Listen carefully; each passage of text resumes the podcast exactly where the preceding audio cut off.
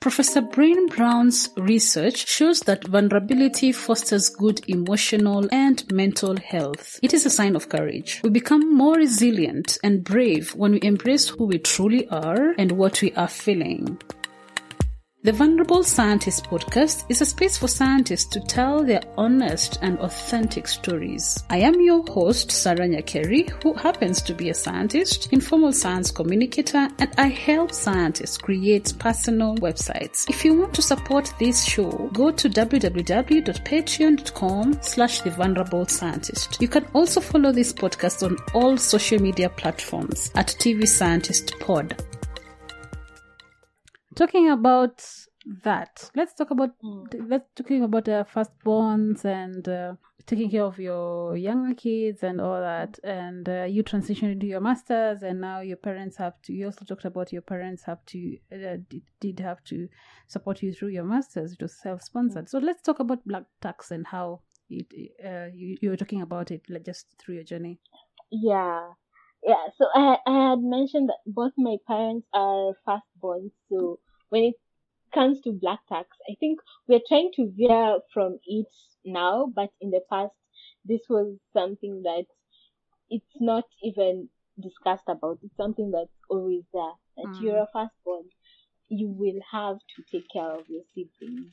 They they already feel some sort of entitlement to what you have, and as a firstborn, you already feel that responsibility to take care of your siblings.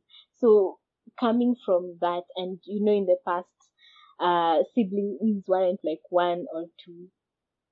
You'd have so many siblings, and still now this would be your responsibility to Mm. be able to take them through specific hurdles where your parents could not, or maybe your parents have retired and now it's up to you to um take care of them maybe take care of your siblings or pay their fees or whatever. So with my parents, I saw them taking to some of my aunts or cousins to school in any way that they could.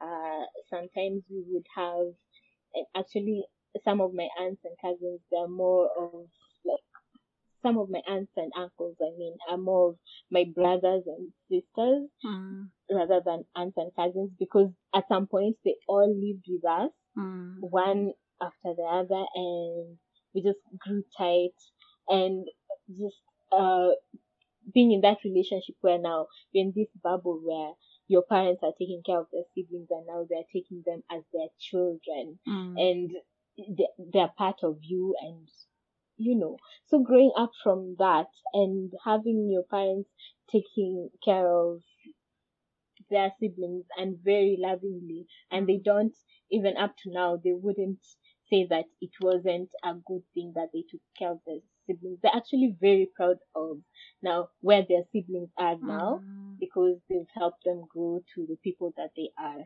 Mm. but so having that pressure and knowing that your pr- parents have been doing this since a very young age and i'd say like uh, younger than what i am right now already Mm. my parents had that responsibility of taking care of their siblings and all that Mm. but we've grown out of that where so the pressure came in where you you're feeling a bit guilty because you know your parents have been working constantly since uh way younger than you and they have had all these responsibilities and you've Mm. gotten to your undergraduate and you've finished and the next step usually would be now get a job be self-sustainable Mm. maybe move out from your parents, help around the house if you can, but job opportunities aren't what they used to be in the past. yeah So now you've You finished even- your undergrad. You even joked about how, like, before when you're starting your undergrad, you just know that after you Yes. graduate, Yes, this is something I was told by Mm. my aunts and even my mom when I Mm. was starting undergrad. Mm. First of all, you're starting it at the University of Nairobi. Nairobi. And now what they used to say is, uh, Lily, you won't even have to look for a job. Mm. in the graduation square. Once you've already gotten your certificate, when you're still wearing your ga- gown Your and gown. cap, You're going to get your employment letter. Employers will be there just waiting to supply the letters. You won't be doing any tamaking, you know. And that was the mindset that I had. I knew I wouldn't have to be looking for, for a, A job. job. They would be looking for me. Mm. I wouldn't be looking for them. Shock. But sadly, that's. But now we really have to look for jobs. We have to tarmac and sweat before we actually get something that's really gratifying, and Mm. it involves a lot of discipline and sacrifice and having thick skin. Mm. Mm. Yeah. So now you you, you talk about your masters. Uh, you, you had talked about your masters and your par- your dad, the way he. Oh yeah, so the Mm. conversation that I had with my parents about going back to masters. So with my parents, it's it has always been a given. I think Mm. they already knew uh from very long ago that my my plan was always to after undergraduate I would eventually do my masters and my PhD. They knew I would constantly be wanting to learn or getting some type of degree. So once um and uh, I had mentioned it wasn't really a very big conversation because they had known that that was the direction I was going to take.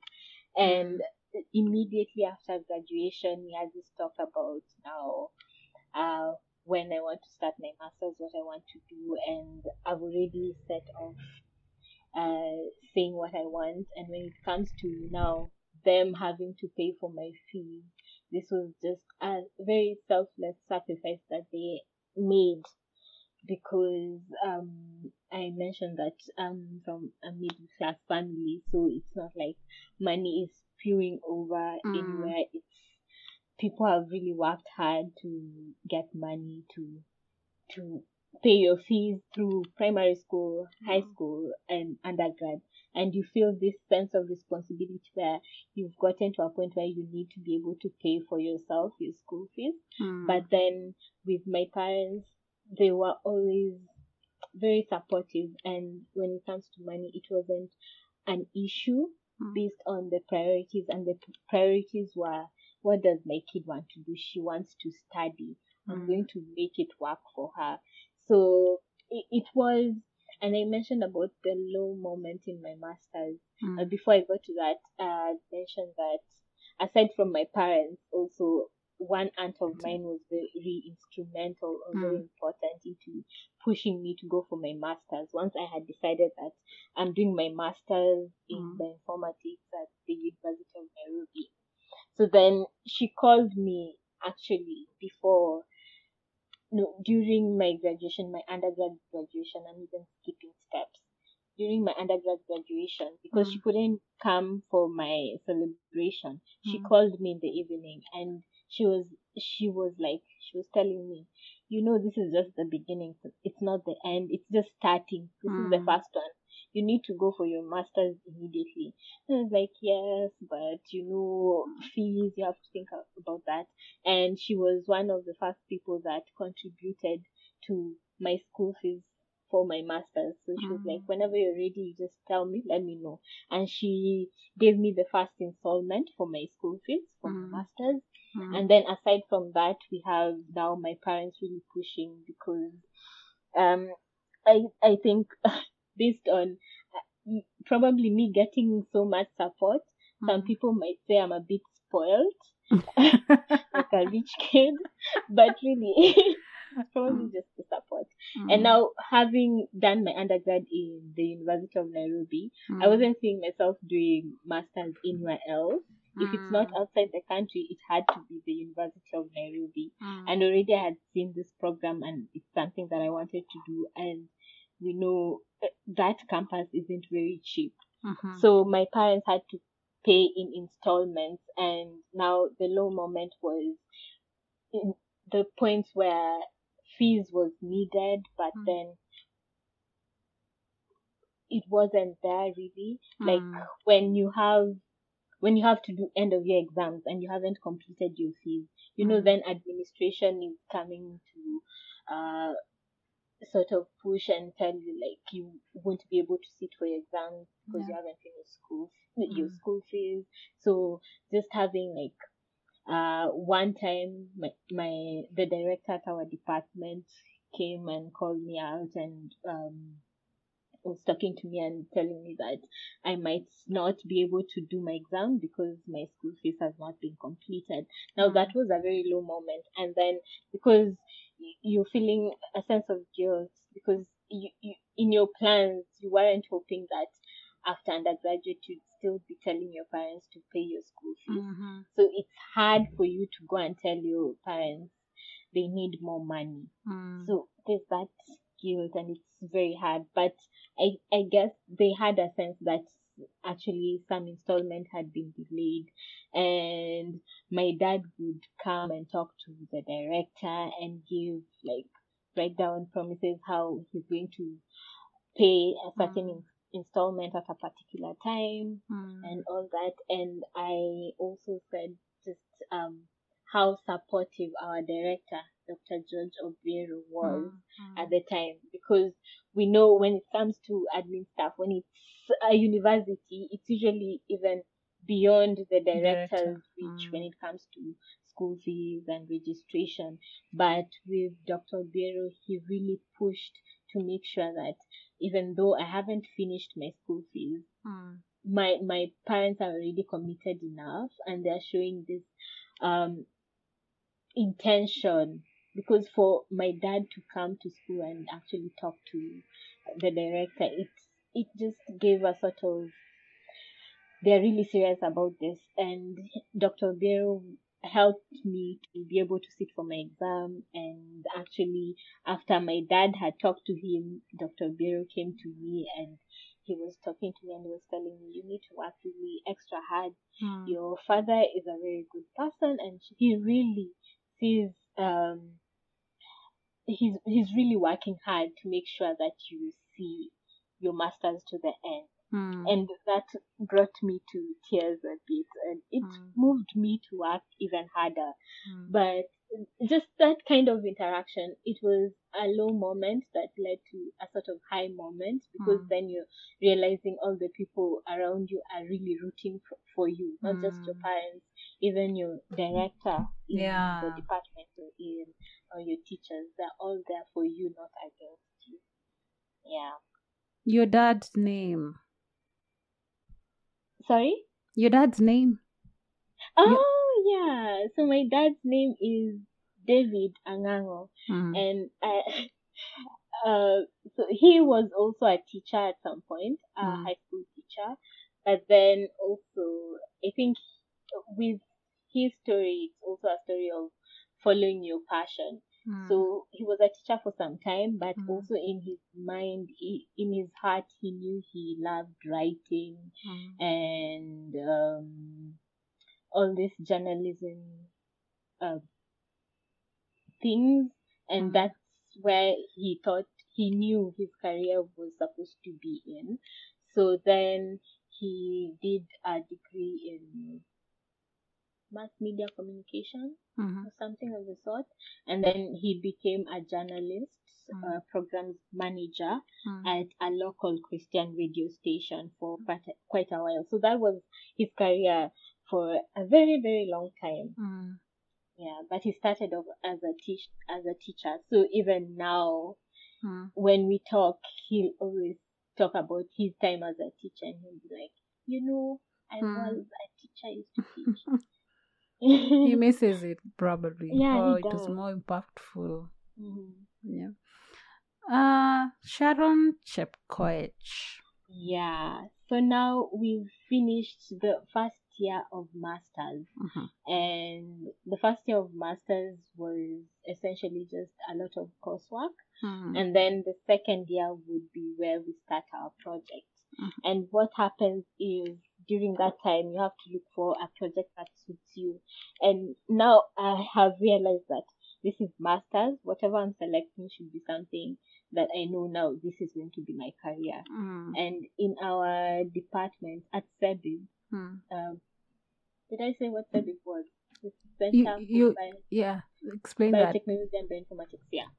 So we used to have these journal clubs where older students would come and talk about their research, what they're working on, Mm. and you know, just to give you a feel of what students at CEBIB are doing and if it's something that might interest you. Mm. So Sharon Chepkoech was doing her master's at the time and she was working at ICIPE with Dr. Jeremy Herren. Mm. And she was working on this really interesting microorganism that's called spiroplasma. Mm. And why her why her research particularly interested me is because she was trying to isolate this microorganism from mosquitoes. Mhm. So of course, at first, mosquitoes, malaria, that's my interest. But then there's this new aspect of malaria, malaria control that Sharon is, intro- is introducing to me, Mm. where you can go into this very tiny insect, look inside it, and Mm. see all these orga- microorganisms inside it, and they could actually have an effect on how this mosquito transmits malaria Mm. and she's trying to see if this microorganism spiroplasma actually can be used to sort of control how malaria moves in the mosquito, Mm. block how malaria is transmitted from mosquitoes to humans. Mhm. So just the aspect of that, that um, research itself was very interesting and it was something that I had never thought of Mm. but it was something I was very curious about and um, quite exciting. And it was something I, I knew I would want to find out more about.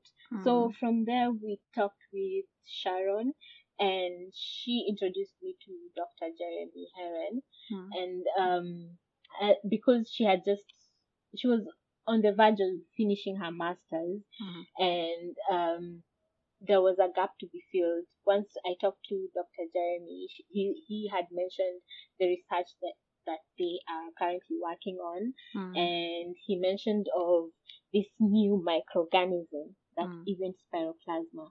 So he had said that they have been collecting mosquitoes from different areas around Mwea irrigation scheme Mm. and uh, Ahero, and they had been finding this persistent microorganism in these mosquitoes.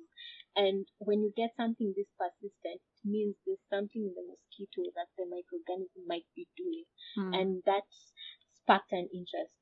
And now the the direction the research was going in was trying to identify what this microorganism is and if it has been reported before and if it has any effect on the mosquito itself.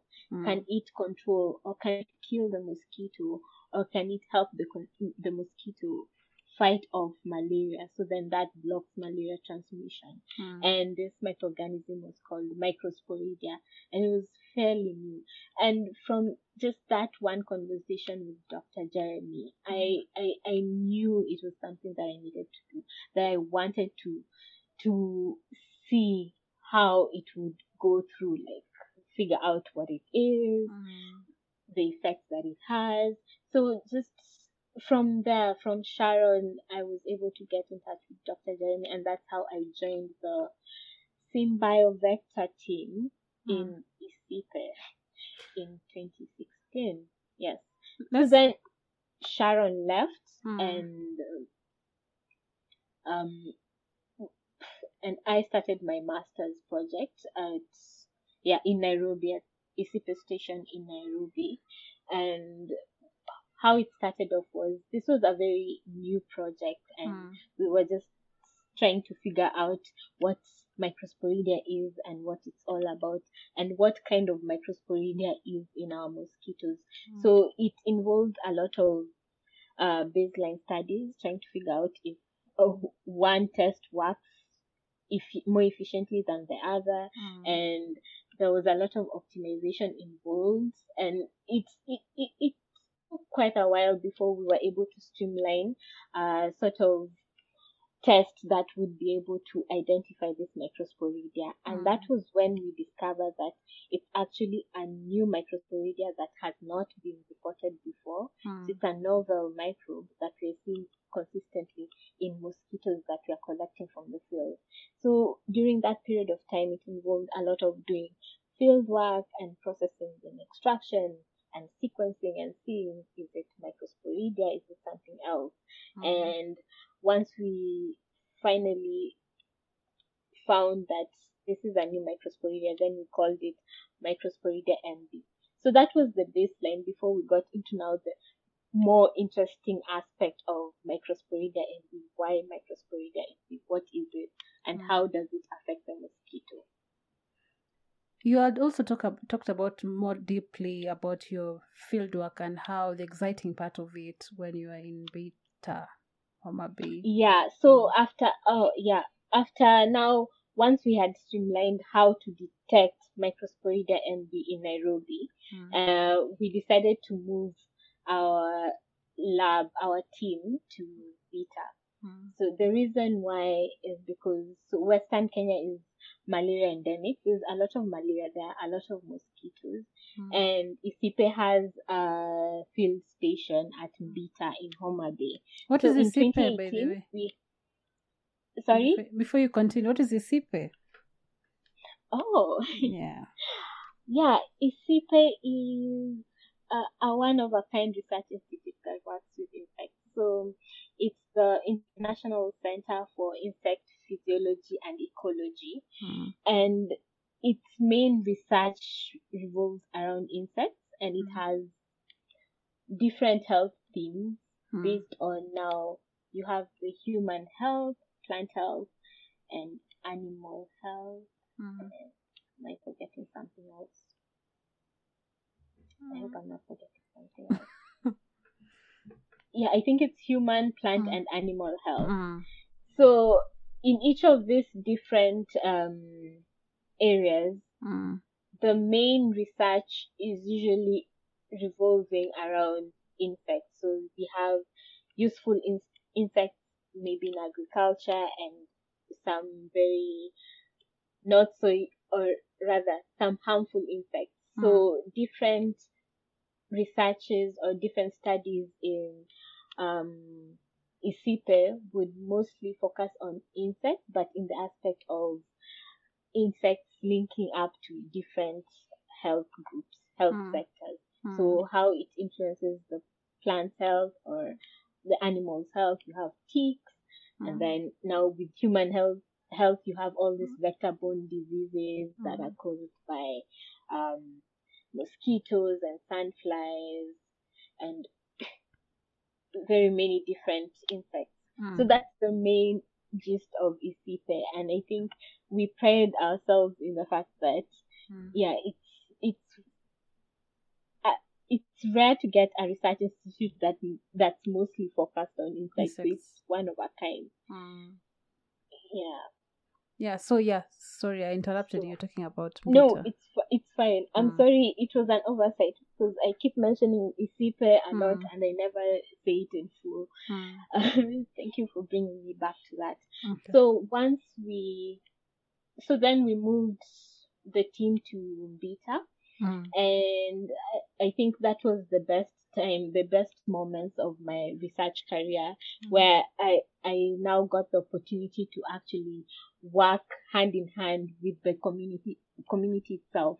So Mm. you you actually have the opportunity to be talking to people in villages. You're talking about your research, and Mm. because community engagement is a very important aspect when it comes to research, especially that involves working closely with the community. You're hoping that you'll be able to get into their homes and collect mosquitoes. And now we're we've reached a part where we want to see if Microsporidia has any effect on Plasmodium. So Mm. this means that we'll need to have some malaria experiments, and this also means then we would have to get gametocyte donors from the community. So Mm. it was very important first to be able to communicate with the community and help them understand the kind of work that ICIPE does in Mm. Mbita. Why are we coming to the houses and collecting mosquitoes? Mm. How are we going to help with the fight against malaria? and Mm. sometimes also it's usually very educational when you're talking about some of the malaria control tools that they are using, how more effectively can use them, because Mm. that's often an oversight where you've given them a mosquito net, but then what next? They're Yeah. going to be using it as a fence around their small gardens instead of using it in their bedrooms Mm. yeah So usually it was a constant conversation where you, you you're meeting new people and they have a new outlook, outlook to life and to research.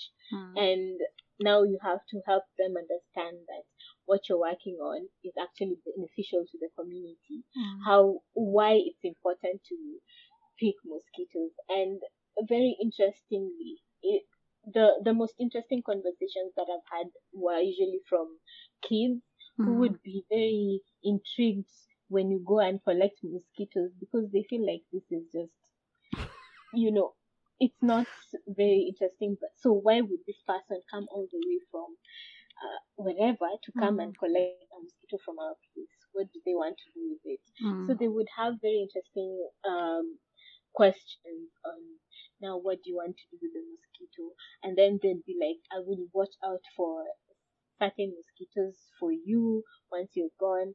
And you see, Mm. you're you're sparking already an interest with kids, Mm. and it's sort of a bit of mentorship that Mm. you don't know you're doing, but Yeah. it's very interesting. And also another good uh, or motivating bit of working with the community is that now everywhere you go is they're talking about they're calling you daktari even if Mm. you're still your masters Mm. and now that is usually the push that you need you feel good you know Mm. it sounds right yeah Mm. it rolls well in their tongues and you're like okay so this means i really need to go get this phd i need to make this formal i need to be Ang'ang'o Mm. and just that interaction with the community i think that was the, the highlight of working with Peter.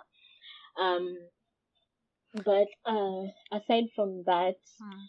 Uh Mbita because the good thing about Mbita is that it's very close to the field, so you don't have to travel too far with Mm. mosquitoes. So it involved um, doing a lot of field work, a lot of field collection of mosquitoes. Mm. And we know mosquitoes come out to play maybe in the evening when it's dark. So this would involve collecting mosquitoes very early in the morning before the sun rises. And then aside from adult mosquitoes, we would also collect, collect larvae. Mm. So mosquitoes usually hatch their eggs, lay their eggs, sorry, Mm. in stagnant water Mm. and usually you would get this stagnant water in rice paddies. So there's this rice irrigation scheme in Ahero, Mm. which was our main base for collecting mosquitoes. Mm. And we would go there to collect larvae. And some of my low or a bit funny moments were Mm. that whenever I would go to collect uh, larvae from Ahero, I would always fall in the rice paddies. I don't know. I'm laughing. my whole body would oh be would fall into.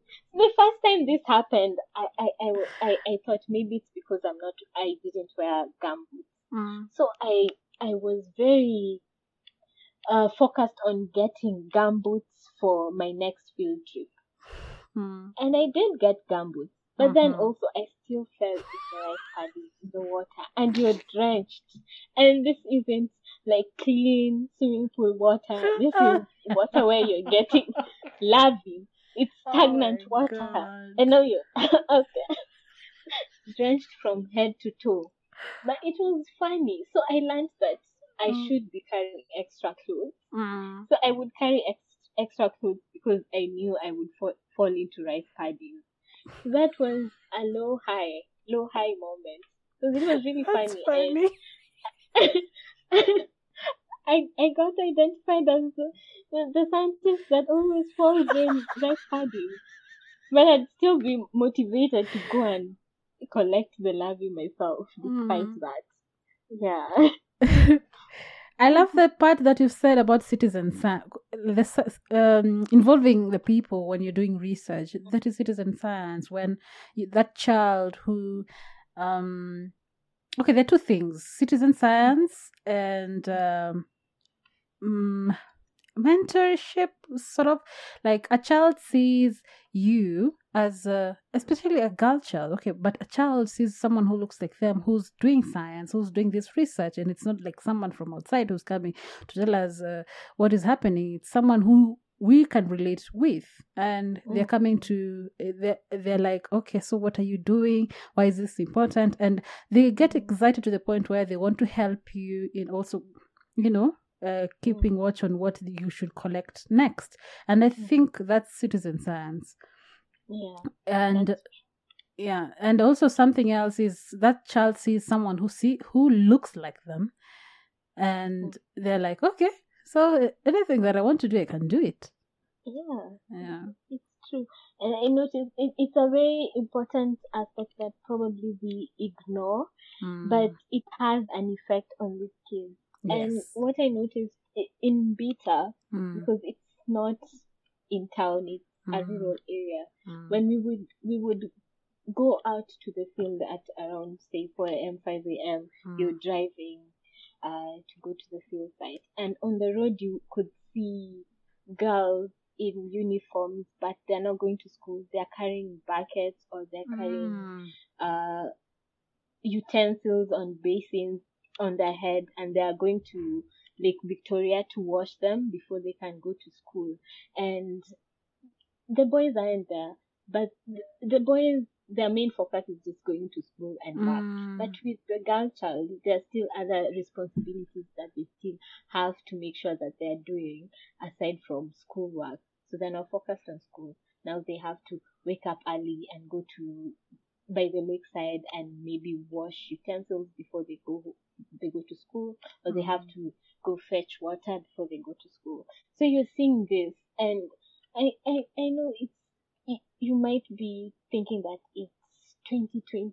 This can still be happening. That there's 2022 no equality in it. But the good thing is they're still going to school. But yeah also once you see these girls, and then there's this uh malaria course that um my supervisor, Dr. Jeremy, and the team at Mbita set up, Mm, uh, which was called the Malaria Exploratory Course, mm, which involved now it targeted students uh, between the age of 13 to 15 in primary school. mm, So we would get students from different schools and have this whole week where we are talking about the kind of work we do in mm, in ICIPE. We're talking about uh, malaria control, why we come to your homes and collect mosquitoes, mm, and we're actually telling them what this um, mosquito collecting tool does, how it's Mm. made, and we're actually giving them details. So this is not just like a normal conversation you have on the road and then you say bye.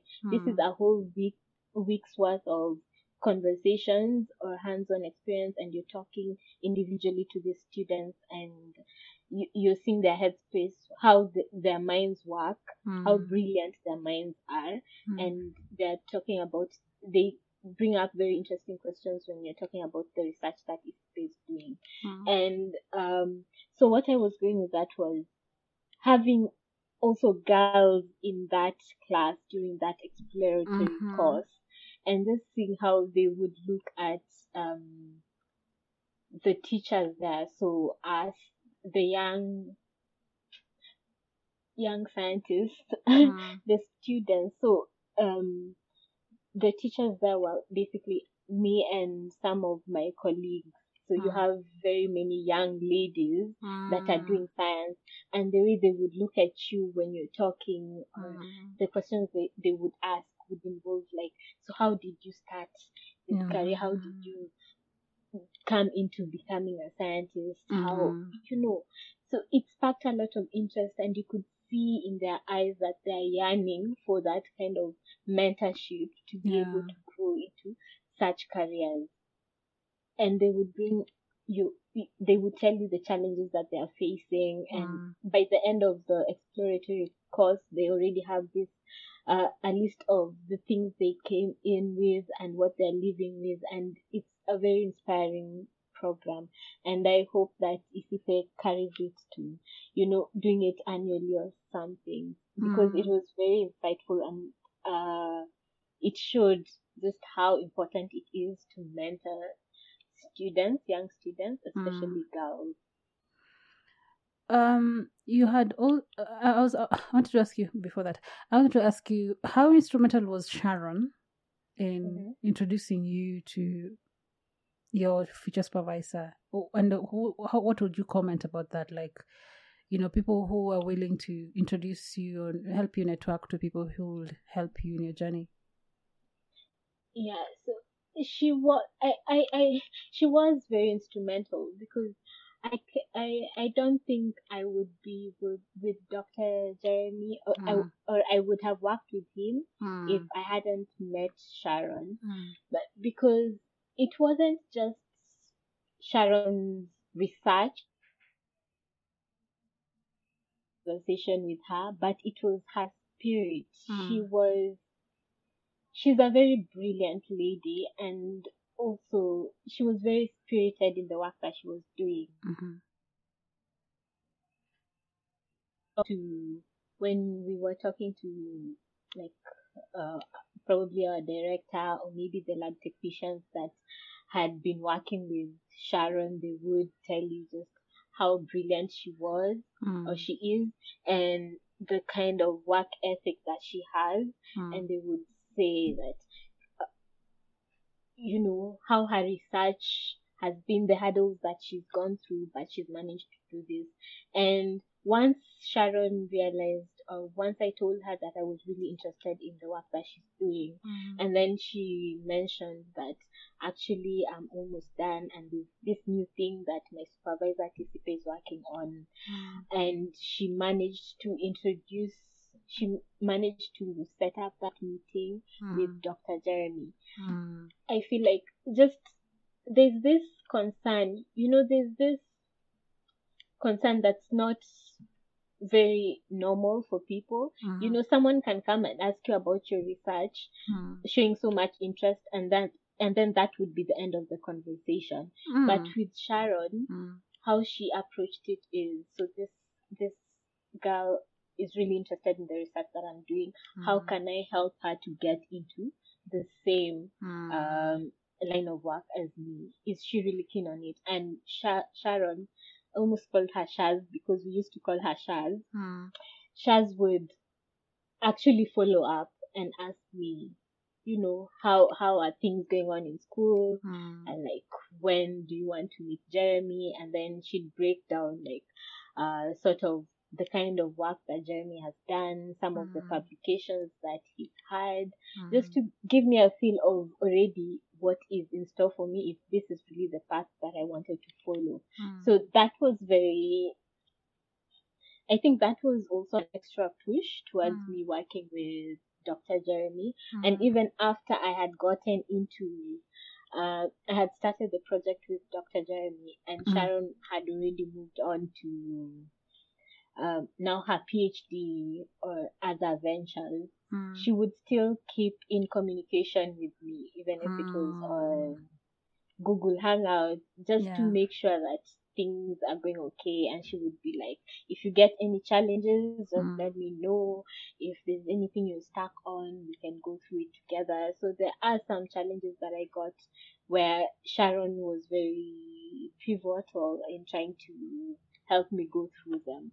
And also before she left, once I joined the group, she showed me around the lab and even shared her lab book with me. She left it with me Mm. and she had all these really keynotes that really helped me to start now uh, designing my own experiments based on what she had done. Mm. And I think with that, all the experiments that happened after Sharon, Mm.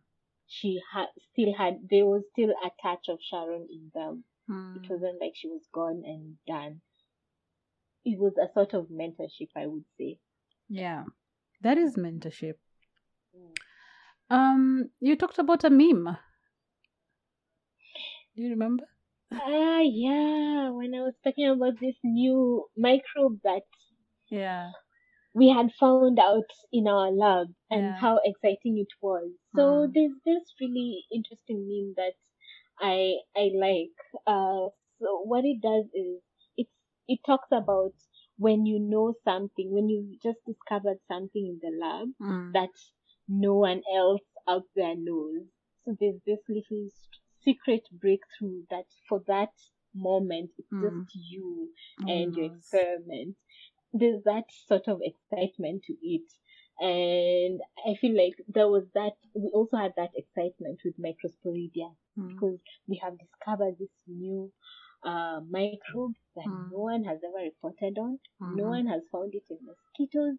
And now we are seeing that actually Microsporidia is blocking malaria Mm. and it's blocking it at a very high percentage. It was a breakthrough that was very, very exciting and also in as much as it's exciting, we had to also do so many replicates to make sure that it's actually Mm. what we're seeing is actually repeatable. Yeah. It is conclusive that this microorganism is blocking plasmodium.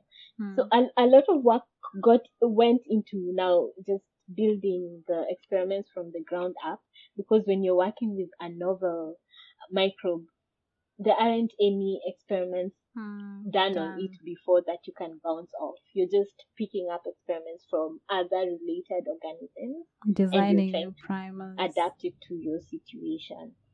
Yeah. You're also talking about designing new primers and doing everything from scratch. Yeah, you, Mhm. you're starting from scratch. So now you're designing new primers that will target this microsporidia, not any other microbe. Mm. You're you're trying to rear mosquitoes and infect them with this specific microbe. So you have Mm. to identify the best protocol to use to to be able to harness this microsporidia in the lab Mm. be able to identify it even when you're out in the field? Is there an easier way of identifying microsporidia? Is there a more effective way? So it was a lot of we're hitting it from the ground running Mm. and we're starting from point zero, but it involved a lot of work and it Mm. involved a lot of also really long assays that Mm. would last like a week where you would set up, you would start processing a tissue from Mm. Monday, have Mm. it incubate for three days, and then before you can see it under a fluorescent microscope.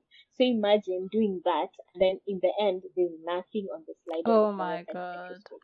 You see, a lot of work has gotten into has gotten into getting that slide and then there's Mm. nothing in the end. So it was a lot of work and having very thick skin and being very um not giving up very easily and we were lucky that we had uh, a very encouraging supervisor like Mm. Dr. Jeremy is he, even if the results would be disappointing, he would Mm. still motivate you to go back to the Mm. drawing board and Mm. trying to, and try to figure out how we can make it work better. yeah. And he's also one for he he's an advocate for efficiency. Mm. Think smart, work smart. You're not just working hard. Mm. And yeah, that's how we got through it. Um, you you had mentioned something. Oh my god, I'm forgetting. But I think at this point you've mentioned like everything that uh, we had lost in the recording. I hope so. yeah. I'm just wondering, how do you feel now um, when you're repeating? Because this is something you, you had said before, but now you're repeating the same story. Uh, the, uh, uh, that short, that okay, so short, that part, that section. How does it feel having that conversation? Repeating, especially. Repeating it. Yeah. Like, does, do you feel like there's a different perspective that you're getting from it, or what? What, what are you feeling? Is it tiring?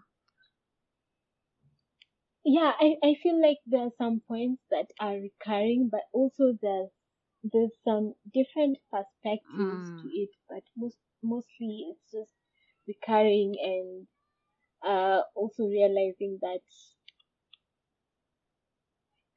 being able to being able to get like work done or research or a career in research Mm. going Mm. it's not just about you it's Mm. actually the most important people and the people that surround you, Mhm. the people around you.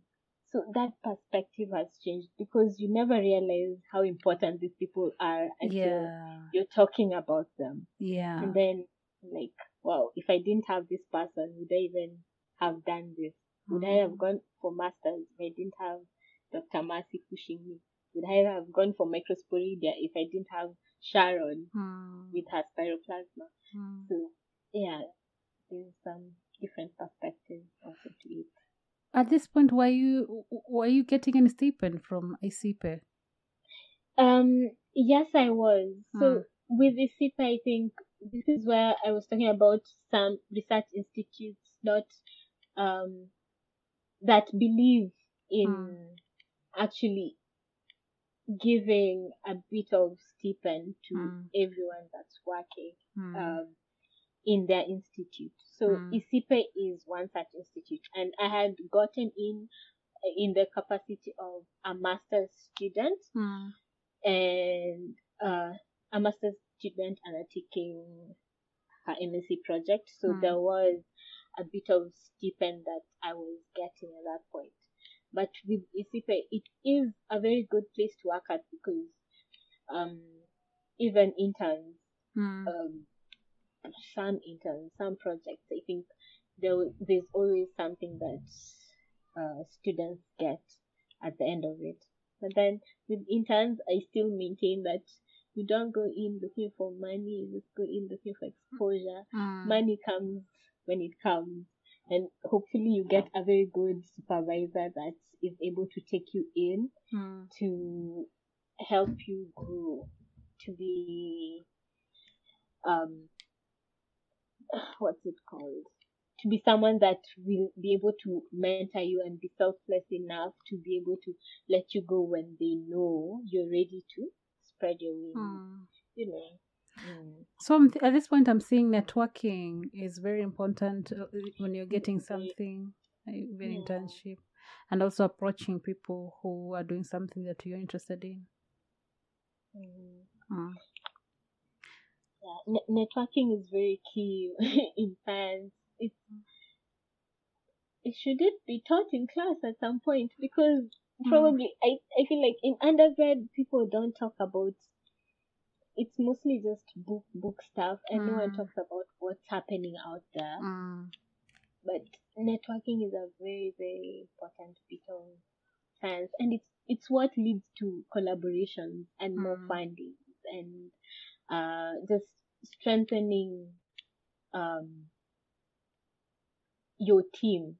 It comes Yeah. from a lot of networking and I, I actually didn't mention it, but being in Mbita we were so we had grown from just being a small group where Mm. it was just Jeremy and me and we had another student Mm. called Enoch. Mm. So it had grown from that to now a very large team where we have a Mbita group Mm. where we had a PhD student and then some field assistants that really helped us with the community engagement and Mm. and some um, clinicians that would help us when it comes to drawing blood. So then aside from just my interactions with the community itself, it was also now engaging with different skill sets Mm. uh, someone who does something else, someone who do, draws blood. I Mm. haven't, I hadn't had that interaction. with. So now the the what, basically what I'm saying is now the team has grown from just these students who are working in the lab to Mm. more than just that. To now you need to grow your skill set into how you talk to the community and then how you interact with all these new skill sets and also are these new uh, people, this new micros- microscopologist, someone who knows the mic- mi- microscope, what's that? Just invented a name. Parasitologist. Ah, So someone who knows how the, the, the parasite looks like and when you're Mm. going to draw blood they can go into the microscope and tell you that this is at at this, at this stage or this Mm. is at another stage. Mm. So you're meeting all these different people and now they're able to share their skill sets with you and how you communicate or work with different entities. It was a fresh, a fresh take from what we were used to in Nairobi, where it was mostly just a very small group, Mm. and now we have a very big in Mbita. Mm. Yeah. You said you're doing a master's in bioinformatics. Someone must might Mhm. be wondering why are you in the field? Why in the lab? Okay, so where's the bioinformatics? and you're doing this whole programming thing. That's an interesting, an interesting question, Yeah. and it's good that you noticed. Mm, And I, I feel like that was the constant question throughout my master's project. mm, So I'm doing bioinformatics, but my work isn't fully bioinformatics. mm, But in my head, uh, what I had intended mm. from earlier on was that I want to do wet lab and I Mm. want to do Do dry, yeah.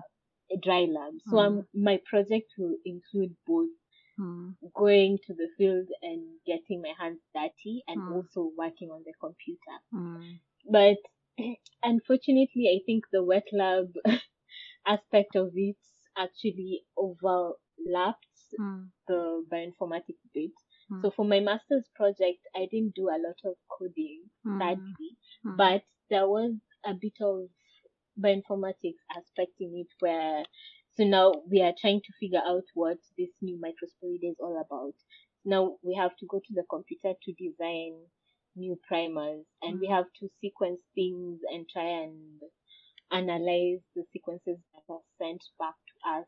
What are Mm. they saying? Is this region conserved or not? Could this Mm. be important when it comes to assessing if this is microsporidia MB or it's something else? Mm. So that was the only key bit of my bioinformatics. Yeah. So characterizing microsporidia, Mm, seeing where it falls taxonomically mm, in a phylogenetic tree. Yeah, that was the bioinformatics bit, which was, yeah, a bit underwhelming compared to now the really interesting things that were happening when I was falling down in rice paddies in Mm. Ahero. yeah. I love that you said that because I'm in the same situation where I'm doing a molecular biology bioinformatics thing, but uh, my research is mainly wet lab.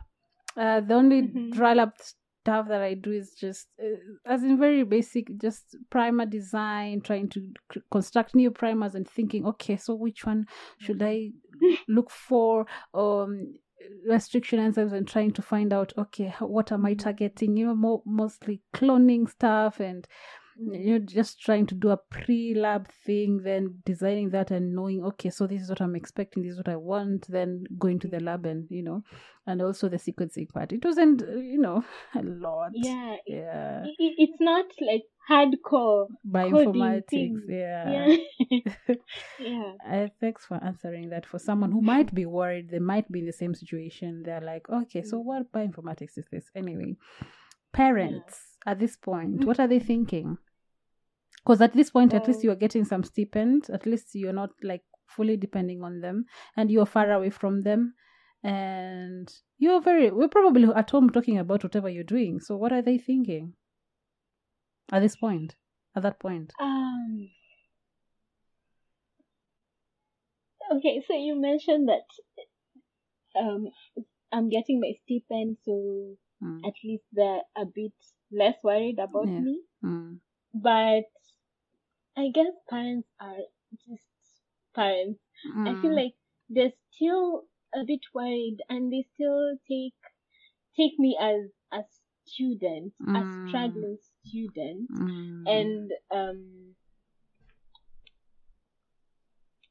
constantly in my calls with my mother she'd Mm. be asking so what have you eaten have you Mm. managed to eat anything and there's mm, that worry in her in her Mm. mind that Mm. maybe my, my my baby isn't getting her meals for the Mm. day mm, but i guess that's the thought process and also being because we're a very close family mm. and then now you've just been thrown into a, a very different place.